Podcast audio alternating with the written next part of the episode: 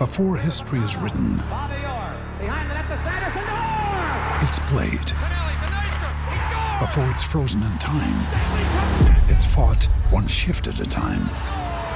Before it's etched in silver, it's carved in ice. What happens next will last forever. The Stanley Cup Final on ABC and ESPN Plus begins Saturday. This is HuskerOnline.com, your authority on Nebraska athletics. In this weekly podcast, you will get the latest insight on Husker football, basketball, and baseball from HOL's Sean Callahan, Robin Washut, Dan Hoppen, Nate Clouse, and Greg Peterson. Now, here's your host, HuskerOnline.com publisher, Sean Callahan. Well, it's been quite a week here for Nebraska. It was uh, about as quiet as you could get in recruiting. And just like that, lightning strikes.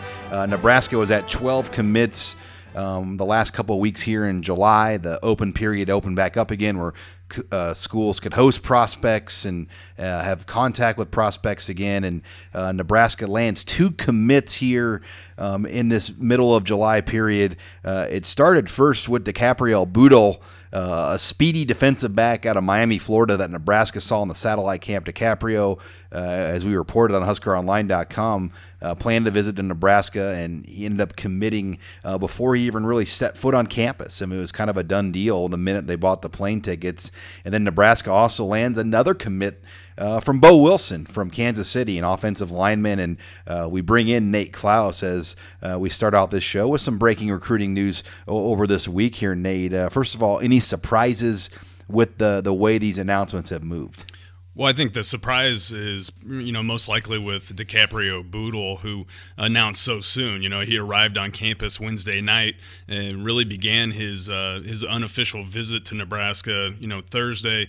Um, you know, and wasted little time to to go ahead and announce that commitment and make things official with uh, with Nebraska's uh, staff. You know, it, it, doesn't come as a surprise that he committed.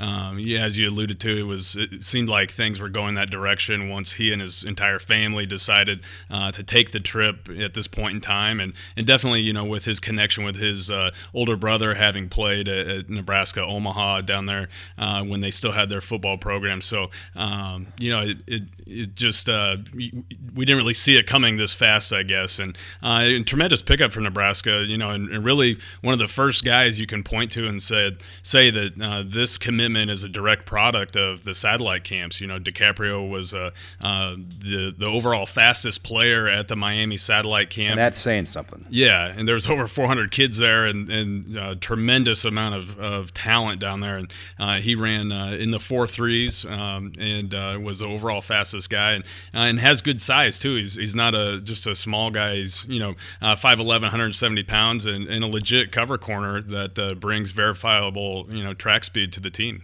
Yeah, it is interesting uh, that that connection, and you, you, just never know the connections you have. And I'm guessing Nebraska had no idea that DiCaprio had a brother that's already played in Nebraska for UNO back when they had a football team, and that was some good reporting by our own Mike Mattia um, who reported that information first about the connection to Nebraska. And uh, I think it just shows that he's got parents that are comfortable sending a kid to school in Nebraska. Well, and, and they know what you know the University of Nebraska is all about, um, the the history and the tradition, and and of course, uh, you know, a lot of times, uh, you know, parents want to see their kids get out of out of the city, um, get out of the state, even to go somewhere like Nebraska, uh, where there's you know very little distractions uh, going on. So, um, you know, it, it's uh, it was a very nice to, to have you know parents who are comfortable with having a kid uh, away from home and, and wanting to see him at a place like Nebraska. Sean Callahan, Nate Clouse here on the HuskerOnline.com podcast covering the breaking recruiting news over this week where Nebraska gets two late week commits. First from cornerback DiCaprio Bootle, who we've been talking about, but also Nate from offensive lineman Bo Wilson out of the Kansas City area.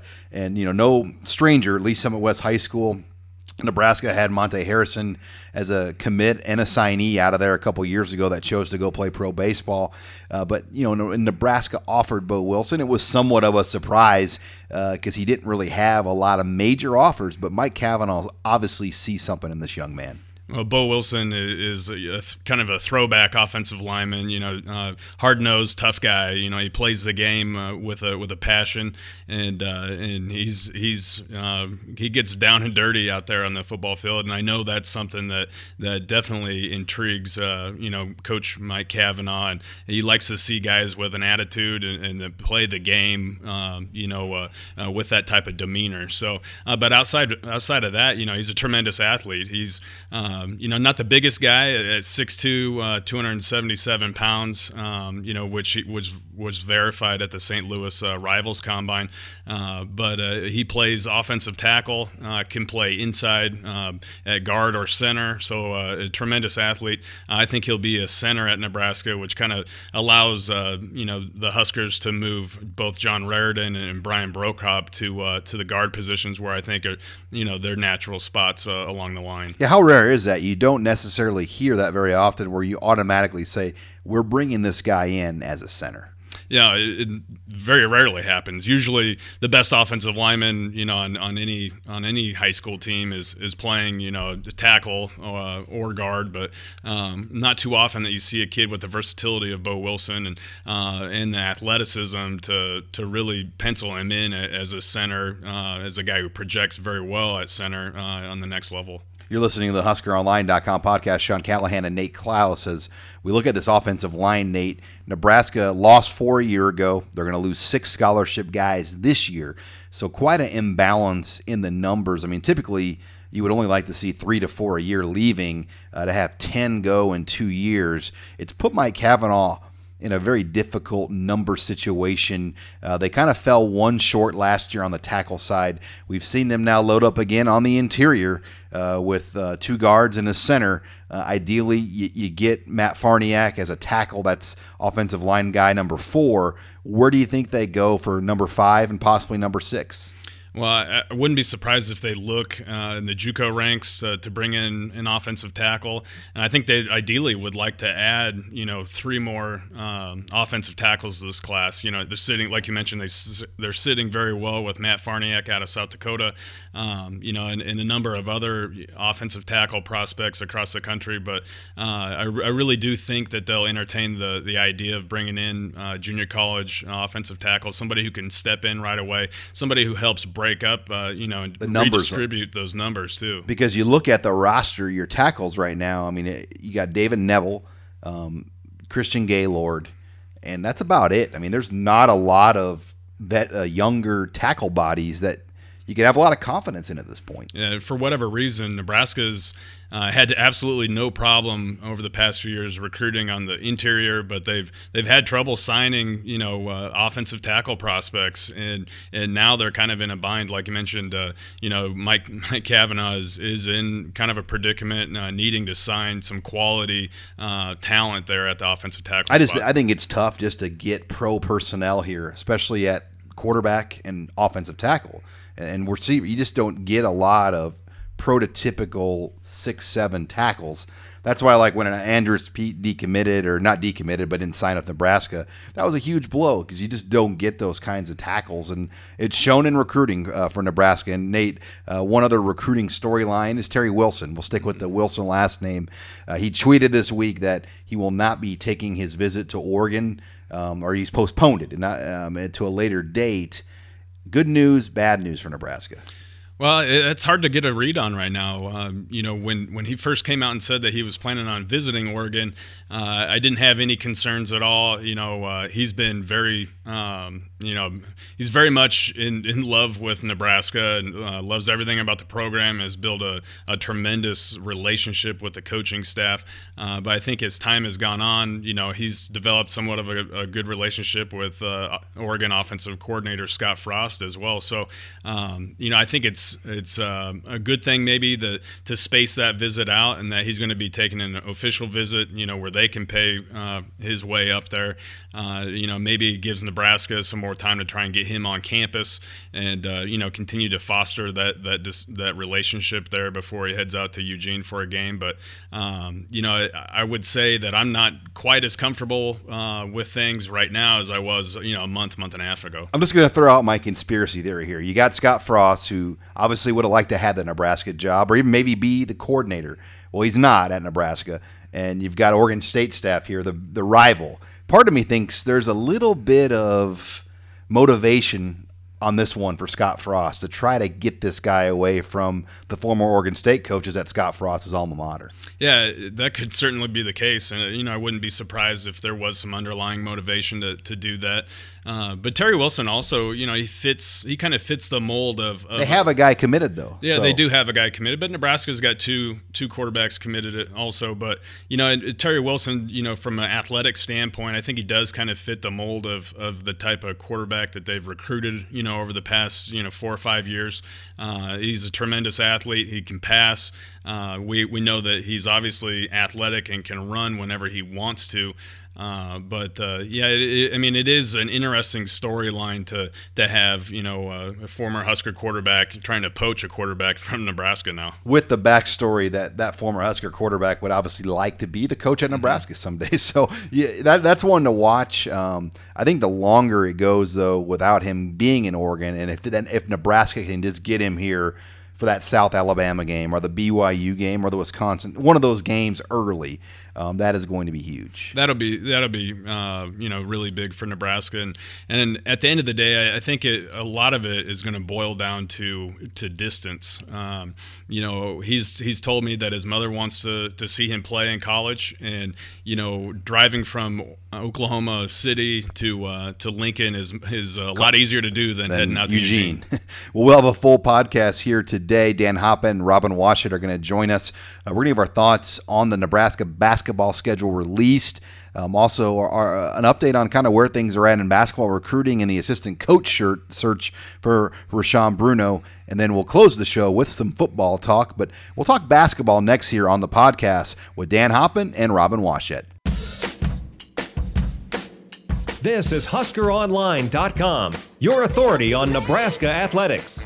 And welcome back to the podcast. Sean Callahan, Robin Washut, Dan Hoppen. Now we're shifting over to basketball, and it's been a pretty somewhat eventful offseason for Nebraska. And we're, going to spend the next portion of the show uh, just getting caught up all things Husker basketball. First of all, Robin, uh, welcome back from your 17 day European. I hope it was a basketball scouting trip for you or something at least. Yeah, really. I was, I was kind of just helping out the coaching staff, really evaluating the top talent in Italy, Germany, and France. And uh, I got some notes for him. So, you know, I'm just trying to do my part. Wait, what's that guy on ESPN? Uh, Fran Fraschilla. He, oh, yeah. He's kind of the European scouting guy. You, just, just, you just call me the rivals.com Fran Fraschilla. How about that? well, let's let's let's get right down to it, guys. Um, as we kind of go over what's happened, you know, Rashon Burno was at Nebraska, what, for six weeks, Robin? Yeah, about six, seven weeks highest paid assistant on the staff when hired by like a couple thousand dollars over, um, you know, Molinari and, and Hunter, uh, but decides to leave to go to Arizona State. Uh, with a longtime friend of his, uh, Bobby Hurley, mm-hmm. which I don't think anybody is too shocked by. But first of all, your thoughts on that situation and, and, kind of where is Nebraska today? Yeah, I mean, you know, you can look at it a couple ways. Obviously, you know, Rashon had his reasons to go to Arizona State. I mean, the, the connection with the Hurley family that he has, you know, goes well beyond anything professional. So uh, it's it's understandable why he would be drawn to that. But at the same time, to fully commit to a school, accept a job, and be there for seven weeks, and then all of a sudden leave that school basically hanging uh, in limbo with their coaching staff right before the July recruiting period, which is the most important month of the recruiting cycle. And every coach will tell you that. Uh, I thought it was pretty shady.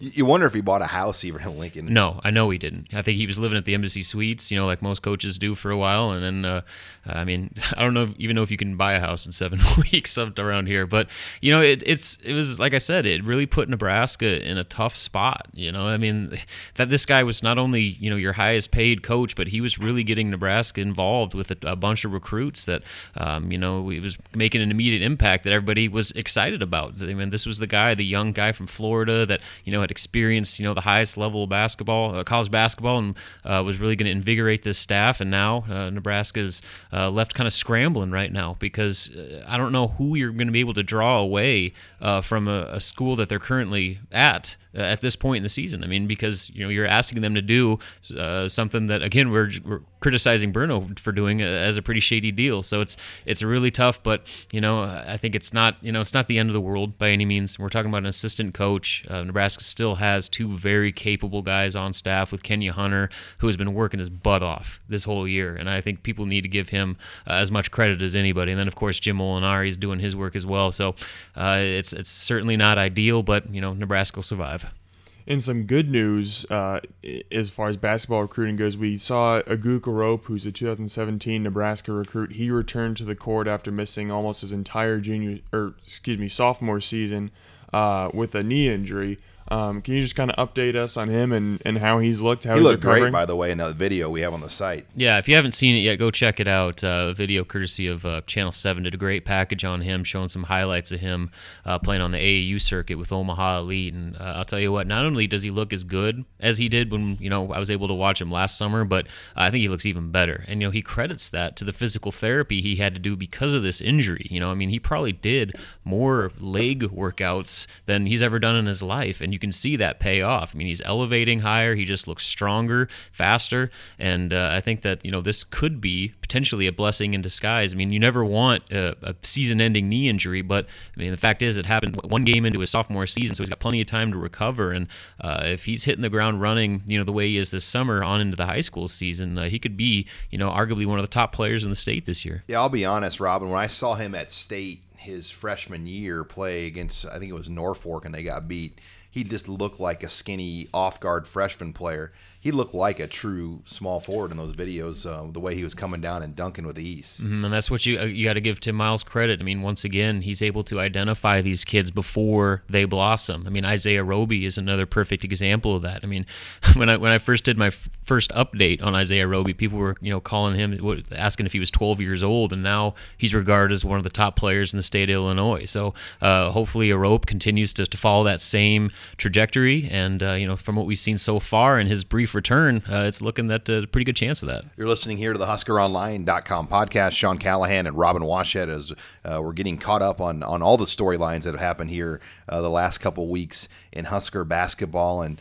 you know, uh, Robin uh, with recruiting, there, has been some walk-ons added to the roster, uh, a few other things. Where's Nebraska at with the numbers here as uh, they, they kind of get geared up for the start of school? Yeah, I mean, obviously you know, last time I was on, the, the Paschal Chukwu was uh, still in the mix, but uh, you know uh, that didn't uh, come to fruition, and so Nebraska's still left with that one spot that right now, unless something you know crazy happens between you know now and the the start of the fall semester, I think that spot's going to go unused. And uh, so Nebraska's you know trying to do the best it can to, to piece together a roster, and you're starting to see that you know get some bodies in on the walk on front. Uh, you know the the most recent addition uh, was a guy named Malcolm Laws, who was a, a sophomore uh, shooting guard at Florida Atlantic, and never really saw the the floor, but uh, it's interesting. You know he was not recruited by Nebraska. You know, and really it was all on his end that he wanted to come play here. So uh, Nebraska, you know, you know, didn't hesitate to take him on as a walk on, and uh, we'll see what type of player he can be. But if nothing else, uh, he joins, uh, you know, guys like Josh Lanassa, who uh, wa- verbally committed to walk on about a month ago, and uh, of course Johnny Trueblood, the the state champion guard from uh, Norfolk, and uh, then B.J. Day, who the Southeast kid who sat out all last year with a knee injury, and so that's a, a pretty decent walk on class that you know I think will help in terms of numbers, if nothing else. Dan, I'm going to ask you this: You played obviously at Hastings College for a year, and, and you had the opportunity to to join Nebraska as a walk on, and uh, but it, it's it's a tough route. I mean, I mean, what? How difficult is it um, for a guy to come in as a walk on? I mean, you think about the history of the program. There haven't been a lot of walk ons that have made heavy contributions, some spot minute appearances, but nothing uh, big time. No, you know, I, I think. Uh, you know, almost a ceiling for a lot of walk-on guys is kind of what we saw, you know, out of guys like Mike Fox or Cole Solomon during the Doc Sadler era. Drake Baranik. Yeah, guys, guys who Verlander. Well, yeah, Vert or Verlander would probably be about the top end, about as much as you can expect. But a lot of these guys are just kind of maybe undersized big guys who got playing time because Nebraska had so much trouble retaining players. Um, you know, there are definitely players down on other levels that can make an impact at Nebraska. But you know, if you're expecting a walk on to come in and give you 20 25 minutes You're of in trouble. division one yeah that's not going to happen you know you, if you can get just a couple minutes out of them or a little bit of shooting or something like that that's about as much as you can expect to be honest We're going to pick up the basketball talk here more in the next segment as Nebraska did release their schedule, and Robin and Dan will give their thoughts on the non conference schedule next. You're listening to HuskerOnline.com, your authority on Nebraska athletics. And we're back here on the podcast. Husker basketball released their schedule this week, and you know, as Nebraska basketball has raised their profile the last couple of years, this is definitely something I think that garners more and more interest because uh, Nebraska obviously has a, a big fan base now, a high season ticket base, and um, definitely you get more talk on the schedule uh, than you might have maybe in the Sadler or the Collier era, uh, just because Nebraska, uh, you know, more people go down to these games. And um, Robin and Dan, as we, we bring Robin Washington and Dan Hoppen back in the show, um, your initial thoughts, Robin, I'll start with you. When you look at the schedule, um, six of the 13 games are against what you'd consider power programs. Um, so I don't think you can be overly critical about the strength of it. Yeah, it's, it's a schedule that's kind of all over the place a little bit. You know, I mean, you got you know a trip to Villanova and then a trip against or uh, home games against you know teams that were you know towards the 350th in the RPI last year. So, uh, you know, I think it's it's a good challenging schedule. You know, in terms of being able to play in some of these uh, you know tournaments like the Barclays and you know the, obviously the Gavitt tip-off game, and um, so uh, I think that it's a good mix for Nebraska. I think that you know with the, the young team, you didn't want to go completely overboard by you know scheduling uh, a ridiculous non-con schedule, especially with how good the Big Ten's going to be this way. I mean, uh, the reality is you're going to have to try and stockpile some wins, and I think they gave themselves a chance to do that while still uh, giving them a non-conference slate that's going to be respectable when it comes to you know potential uh, NCAA tournament seeding. Yeah, to me, the thing that was kind of interesting, and Robin, you can correct me if I'm wrong here, if my memory isn't serving me right, but I thought when Tim Miles came in, he kind of expressed a desire to kind of move away from you know some of these mm-hmm. really low RPI games when you're talking about a southeastern Louisiana or Arkansas Pine Bluff, Abilene Christian, you know teams like that.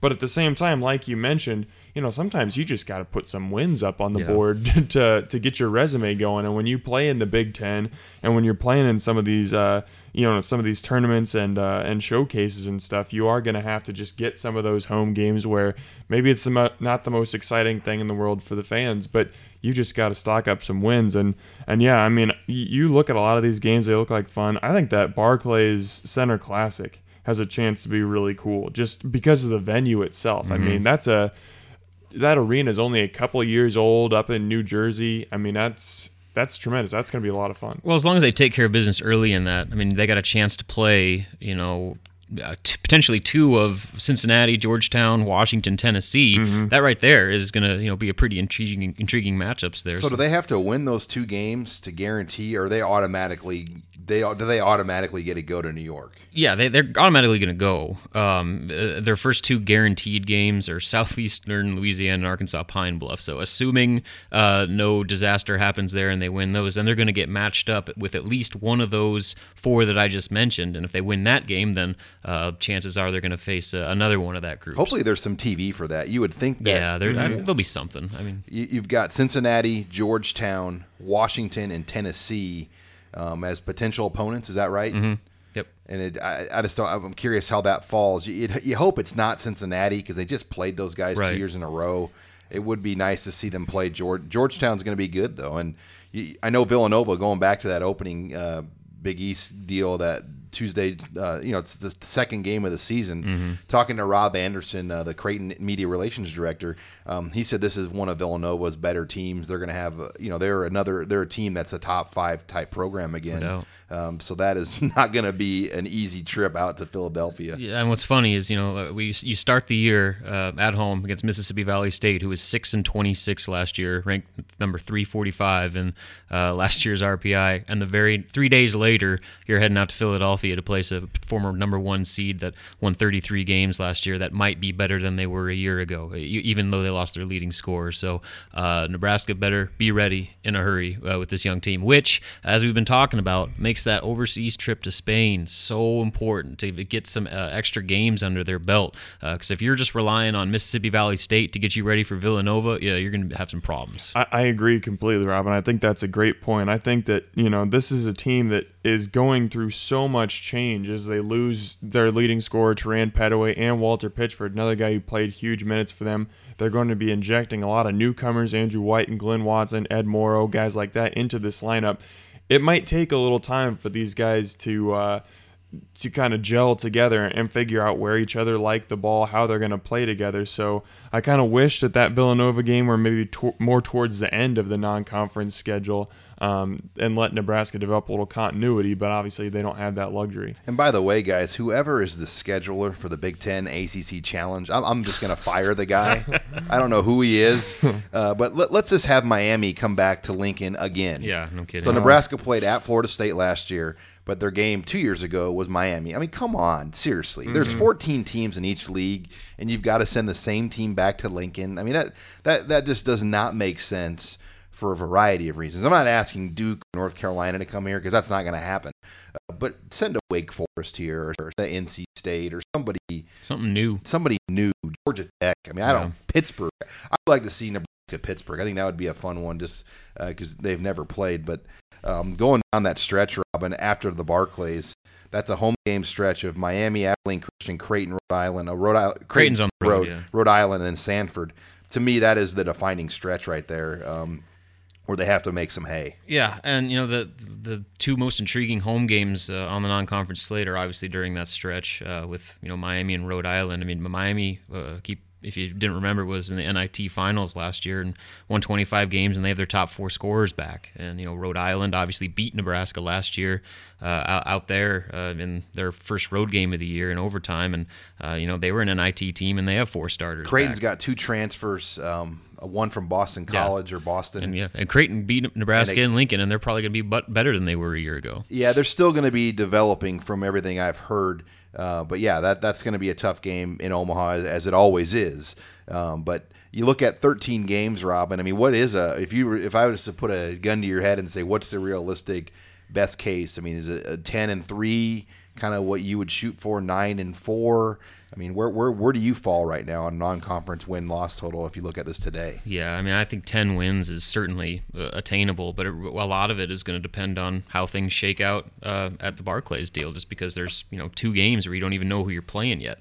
Uh, so I mean, if they're you know able to get some favorable matchups there, and you know maybe they're able to to, to pad that a little bit. But uh, some of the key games, you know, we mentioned about. I mean, that Rhode Island game is going to be huge for your RPI. You can't lose that game. There's like six games they could theoretically lose, right? And I mean, if oh, they yeah, if no they doubt. could go three and three, that'd be a ten and three record in the non-conference. Yeah, and you you just certainly don't want that. So uh, you got to hope that things gel, like Dan was talking about. It doesn't take too long for things to, to really get clicking because, like we said, I mean, you're getting thrown in the fire right away, two games in at Villanova, and then you know you're spending four games on the road uh, you know, a week later uh, out in Barclays. So uh, certainly going to pr- present some interesting challenges for a young team that uh, is still, try- still trying to figure itself out. Well, it should be fun. I'm I'm I'm excited again for another basketball season. I know it was a rough year last year, guys, but I think uh, the talent coming in uh, should make this intriguing to follow as there hasn't been a recruiting class like this in quite some time. All right, that's enough basketball talk. We're going to shift back over and uh, we're going to talk football here in our final two segments as uh, we're going to talk special teams and field position numbers next here in the podcast. This is HuskerOnline.com, your authority on Nebraska athletics. Back here on the HOL podcast, Sean Callahan Dan Hoppen and Robin Washut as we move back over to football talk. Guys, we are uh, just about two weeks away from Big Ten Media Days, July 29th. Uh, we will be in Chicago, uh, the entire HOL staff, as uh, we cover the Big Ten Media Days for Nebraska. And uh, Jordan Westerkamp, Tommy Armstrong uh, will be there, as well as Nathan Gerry representing Mike Riley in his first run of Big Ten Media Days. And I can't tell you how excited I am to get down to Chicago um, because it's going to be very, very interesting. Just the storylines uh, we get out of there uh, with Nebraska, and we'll talk more about that in the next few shows. But I wanted to bring this up, uh, Dan. I was going through my preseason Athlon issue, um, and I, they did this advanced stat breakdown, and I had no idea this number existed. And it's funny, I talked to a few other guys around the program; they didn't know. Uh, but last year, Nebraska, according to the Athlon Stats advanced stat breakdown, was number one in the nation in starting field position. Um, compared to 2013, where they ranked towards one of the bottoms in the country. Nebraska's average starting offensive field position was the 36.1 yard line, which is That's incredibly Incredible. high. Yeah. that, that's basically you're 30 yards away from a field goal. Hmm And you look at the year before in 2013, they averaged starting at their own 28.2 yard line. So I mean, that's almost an eight yard difference that you're not having to make up on each and every drive. That's that's a huge number. Well, I, the- I can't imagine any other team in the country made it even close to that kind of a jump. And then the the drives in 13 that were inside the 10, inside the 5, inside the 20. I mean, it was almost embarrassing how many times Nebraska was starting inside their own 20, inside the, the 10 even, where they flipped that, or they had very few the next year. Yeah, Nebraska only started 21 drives uh, inside its own 20 yard line last year, which is a pretty good number. For comparison's sake, Nebraska's opponents last year playing against Nebraska started 45 drives inside their own 20 yard line. So Nebraska was able to get a huge edge in field position just from that number alone. Well, and they, and, you know, you, have to give the previous staff a lot of credit on that. Um, they more or less removed the special teams duties from Ross Els without announcing it, and uh, Jeff Jamrog kind of took it over behind the scenes. I mean, he was the special teams coordinator for Frank Solich for years, had a lot of background, so he schematically drew up all the stuff behind the scenes, and obviously he couldn't coach it in practice, but. Uh, Bo Pelini was heavily involved, and they emphasized it, and it showed last year. Uh, defensively, Nebraska's opponents, Dan, started on the uh, 28 yard line, which that's pretty darn good when you think about it as well, uh, considering now a touchback is the 25. Oh yeah, I, I mean, you remember going back to 2013, Nebraska's special teams, pretty much other than Pat Smith, the kicker, were kind of a joke. I mean, they they couldn't uh, return punts, which obviously hurts field position. I think they kind of struggled covering kicks. Sam Foltz was kind of inconsistent as a punter, and they were not very good in that area. And you have to give Bo Pelini and, and his staff credit because they did put an extra emphasis on that last spring uh, and last fall um, in in practice, and we saw that. And Nebraska came out and had a tremendous year. I think the coverage units were all much better. We saw Nebraska block a number of kicks, especially Kieron Williams. Uh, Sam Foltz was just a new man, and I think he's going to be even better this year. He's looked tremendous. And then obviously you throw a guy uh, like De'Mornay Pierson-El in there. He's going to help swing field position several times Well, a yeah, game. yeah, two games jump out to me. The Iowa game, uh, Pierson-El, Mm-hmm. mean, even the Michigan State game, uh, what he did there. But the Purdue game is one that people kind of forget about. Uh, but if you remember, I think Nebraska blocked uh, one or two punts right off the bat in that game, and the offense played just awful that day. I mean, Mm-hmm. Yeah. wasn't it twenty-one to seven, or was the? I mean, it was like a really It was very ugly. Yeah, ugly game um, where Nebraska beat Rutgers and Purdue those two weeks, but you knew they they were not ready for Wisconsin, and it showed when they went out to Wisconsin. But special teams pretty much won them that Purdue game. Yeah, absolutely. And I, I think you look at the the USC game and the bowl game. I know that Nebraska they gave up a kick return for a touchdown in that game. That's something you don't want to see. Yeah, Ameer Abdullah on kickoffs. That but game. yeah, Ameer had several uh, very strong kickoffs that game. Uh, I think Nebraska blocked at least. I think they blocked just one. Was it two, Two. punts? Kieron? Yeah, had two. Kieron got two and punts. that USC game. hadn't given up a blocked punt in a few years. Yeah, and I, I want to say DeMornay had at least one good return. I mean, you know that that's the kind of stuff that helps swing games. Nebraska was in a lot of trouble in that game, and I think those block punts really kind of helped them grab some momentum back. And Ameer kind of helped, uh, you know, get Nebraska in good field position. It's field position just isn't something that really gets talked about all that often, but it is something that's really really important. And you just don't see people go after punts anymore with the protection shield. I think a lot of people, when you talk about going after a punt and that protection shield, it's risky. Um, but you credit Nebraska; they saw things on film. They saw weaknesses that they could attack because those those blocks against USC. I mean, they were back there in in no time. And I think a lot of protection shield teams don't expect you to try to go after the punter anymore. Yeah, I, it, teams almost just take it for granted. I think that you know you're just going to let them snap the ball and punt it because so few teams you know really go for that block. And I think you got to give it a lot of credit not only to the staff for kind of developing a scheme that allowed some guys to get back there, but heck, give some credit to Kieron Williams. I mean, he blocked three kicks last season. That's pretty incredible for a freshman. I think this guy's a really special player and it's a crowded spot back at that safety position, but even if he's not, you know, out on the field defensively, he can still have a huge impact on special teams, uh, trying to block punts and working as a gunner. I'm going to be real intrigued though on kicker this year. What I mean, I think Drew Brown's obviously got mm-hmm. the major advantage, but um, can this Jamie Sutcliffe, the walk-on junior college uh, kicker, make a run? Um, that remains to be seen. I mean, I, I'm skeptical. I think it's going to be tougher for this kid than you think. Um, he's never kicked in a big stadium before. He's never kicked to this kind of pressure. Yeah, what Pat Smith did a couple years ago is not normal. No. that well, was impressive. And there just aren't that many junior college kickers out there. Mm-hmm. I mean, mm-hmm. it's it's kind of a rare thing to see a JUCO. So I'll be real curious um, how that plays out. But I, I, can see Drew Brown being motivated, holding on that job. But um, you know, the kickoff specialist role with Mauro Bondi gone. Um, you know, talking to some people, Spencer Lindsay, somebody I think that could end up winning that. Uh, but Jamie Sutcliffe was very good at touchbacks at the junior college level as well. So um, it will be interesting to see kind of what direction Bruce Read goes with some of these spots. Well, yeah, I mean, you look at the numbers from last year. Uh, Mauro Bondi almost 44 per or a little more than 44% of his kickoffs went for touchbacks. That's a pretty good number. Drew Brown was a little under 30% and Spencer Lindsay only one of his 9 kickoffs went for a touchback. So unless he's added some strength to that leg, you know, maybe maybe he's the guy Nebraska wants. I don't know. That'll be interesting to see. But yeah, Jamie Sutcliffe was a guy who sent about 40% of his kickoffs uh, for touchbacks in junior college. And like you said, that's a different level.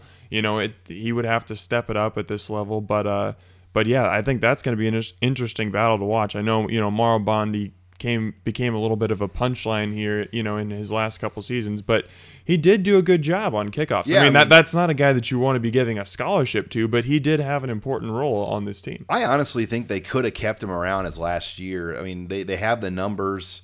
Mm-hmm. But they didn't. He, he wasn't even a factor. We all watched spring ball, and he, he didn't yeah. get any reps, so you kind of knew the writing was on the wall that he there, was yeah. going to be around. But I still think he had the best touchback leg Yes. He was not an Adi Kunalic. I mean, remember no. when Adi Kunalic did it, they kicked from the 30 back then. Uh-huh. And they uh-huh. moved it back to the 35. And Kunalic was getting routine touchbacks from the 30, which is crazy.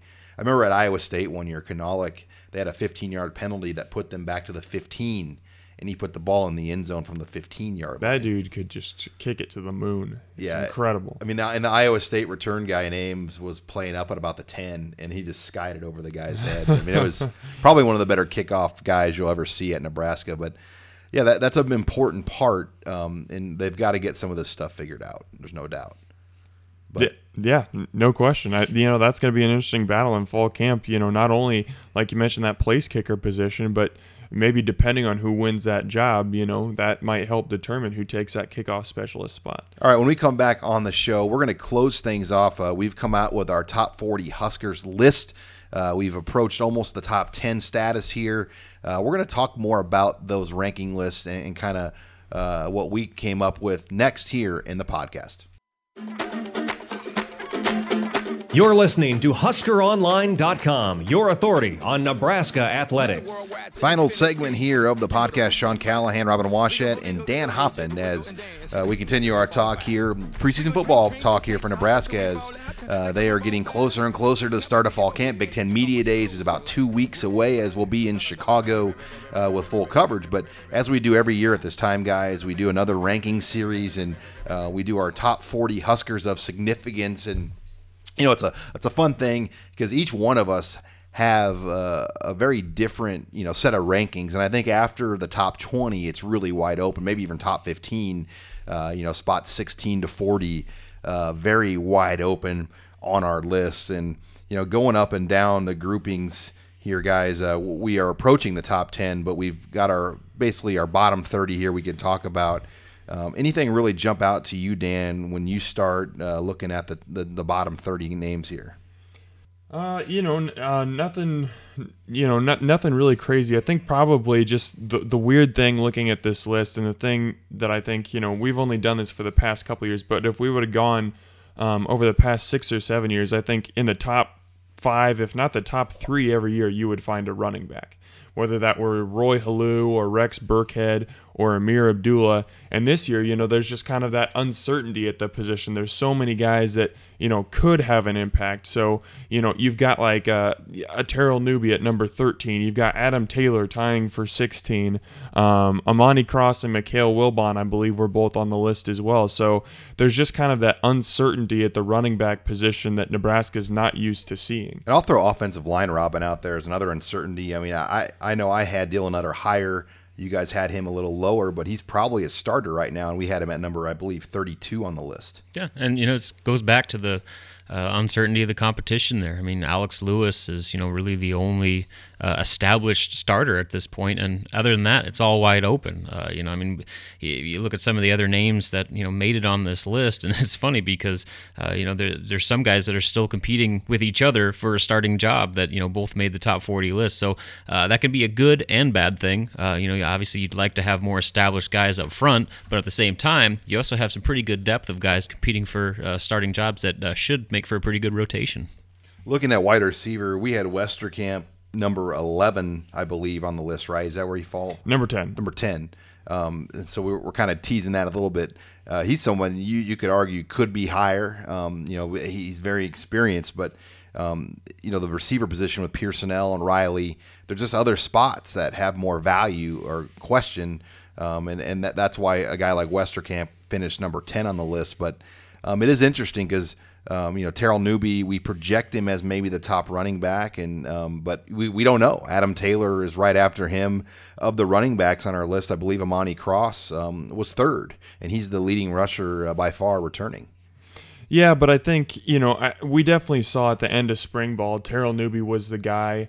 Um, Reggie Davis, the the position coach, talked about if anyone separated himself, it was Terrell mm-hmm. Newby, and he was the guy who started um, for the red team in the spring game, and he actually looked great on those first couple drives, and then had a minor injury, and they just kind of sat him out just because you know you don't want to risk it in an exhibition game. But I think if anyone did create a little bit of separation, it was him, and unfortunately, you know, for a guy like an Imani Cross, who's been an incredibly hard worker, and he's put in a lot of uh, a lot of hard hours over these last couple years, but this new coaching staff just doesn't have any allegiances to him like the old staff did. You know, I think if if Bo Pelini and Tim Beck were still around, I think Imani Cross's standing would probably be higher because he'd built up, you know, some uh, some cachet with those guys. But this new staff, you know, they just they don't have that kind of relationship with Cross, so they're just going to put the best guy on the field. And right now, it looks like that might be Newby. Robin, uh, another guy is Jamal Turner, 39 on the list. If we did this list two years ago, Jamal Turner might be in the top 15. Yeah, and what's funny is I, I was the only guy to, to rank him, and the only reason I did that was because you know I, I still am holding on to faith that you're a believer. Yeah, that, that he's going to become that guy that we all thought he was going to. Maybe not the, quite the player he was going to be when he was you know somersaulting over the goal line in the spring game as a true freshman, but uh, I, I, think that he's still got you know enough in the tank that he, he can be a productive player in this passing game. I mean, he missed the first part of spring because of injury, but when he got back, he actually actually looked pretty good. And you know, obviously, he's going to have to uh, you know fight for playing time with Pierson-El, Westerkamp, and Brandon Reilly. Uh, but I think that he's right there in the mix uh, as a guy with you know has the veteran presence to him that has made big plays in big games that uh, should be able to be a be an impact guy. One snub Dan at receiver was Lonzo Moore. I mean, he's somebody that started and did a lot last year when Brandon Reilly was hurt. Um, he could emerge, but he didn't make our top four. Yeah, I think that's a guy you look look at him and got all the talent in the world, and He's one of those guys who you can watch him practice and you'll see him make a play or two and you're just like, holy cow, this guy could really make an impact this year. And then you see, you know, a ball bounce off his hands or you see Nebraska run a play and and uh, and Keith Williams, the receivers coach, is running out there and showing him what he did wrong in his route. So it's just it's all consistency with Alonzo Moore. There's no question that the talent is there, but but right now, you know, that receiver position is kind of crowded. We talked about Westerkamp, Pierson-El, those guys we know are going to get a lot of touches. Brandon Reilly had a fantastic spring. I think he's in for a big year. Robin just talked about Jamal Turner, you know, and then you you know, you bring in guys like uh, Tariq Allen, Lane Hovey. I mean, Lane Hovey. Yeah. That's Robin's guy.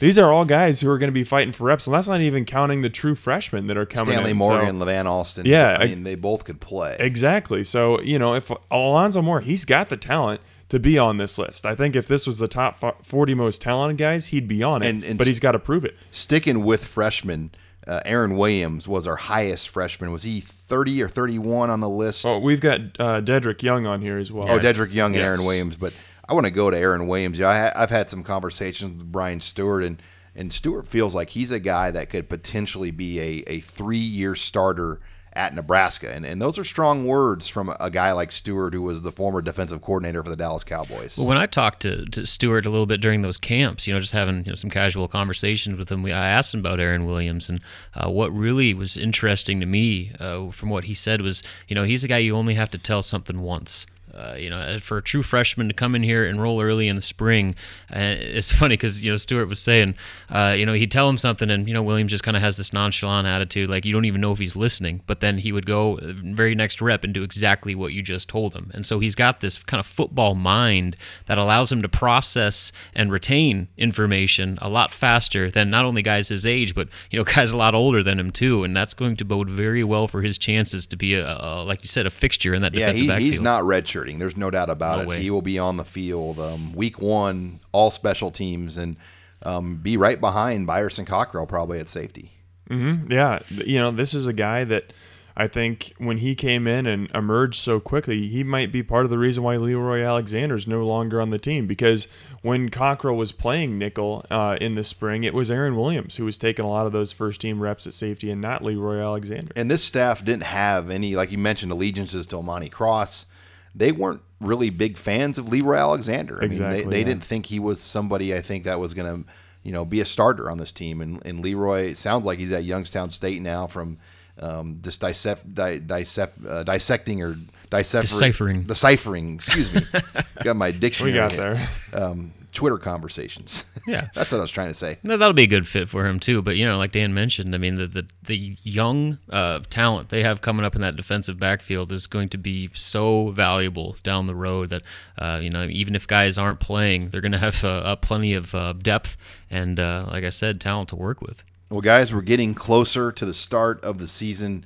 I'm looking forward to Chicago. I'm looking forward to see how much pizza Dan Hoppen eats. Oh man, At- we going to Malnati's? Malnati's. Oh, come on, yeah. Dan's going to get his own pizza, and then Sean, you and I are going to split one. I- I'm cool with that. What's crazy is a large deep dish at Malnati's is like cheap. It costs the same as a large pizza from Godfather's Pizza. Yep. I'm and like, it's four times and as it's good. way Yeah. better. So I always tell my wife that when we spend like thirty bucks for a large pizza at Godfather's, I'm like, this is a ripoff compared to going to Lou Malnati's. But I'm looking forward to Chicago. Uh, next week we will have more previewing of the Big Ten Media Days as we get ready for Chicago. But that signs it off here for another edition of the HuskerOnline.com podcast.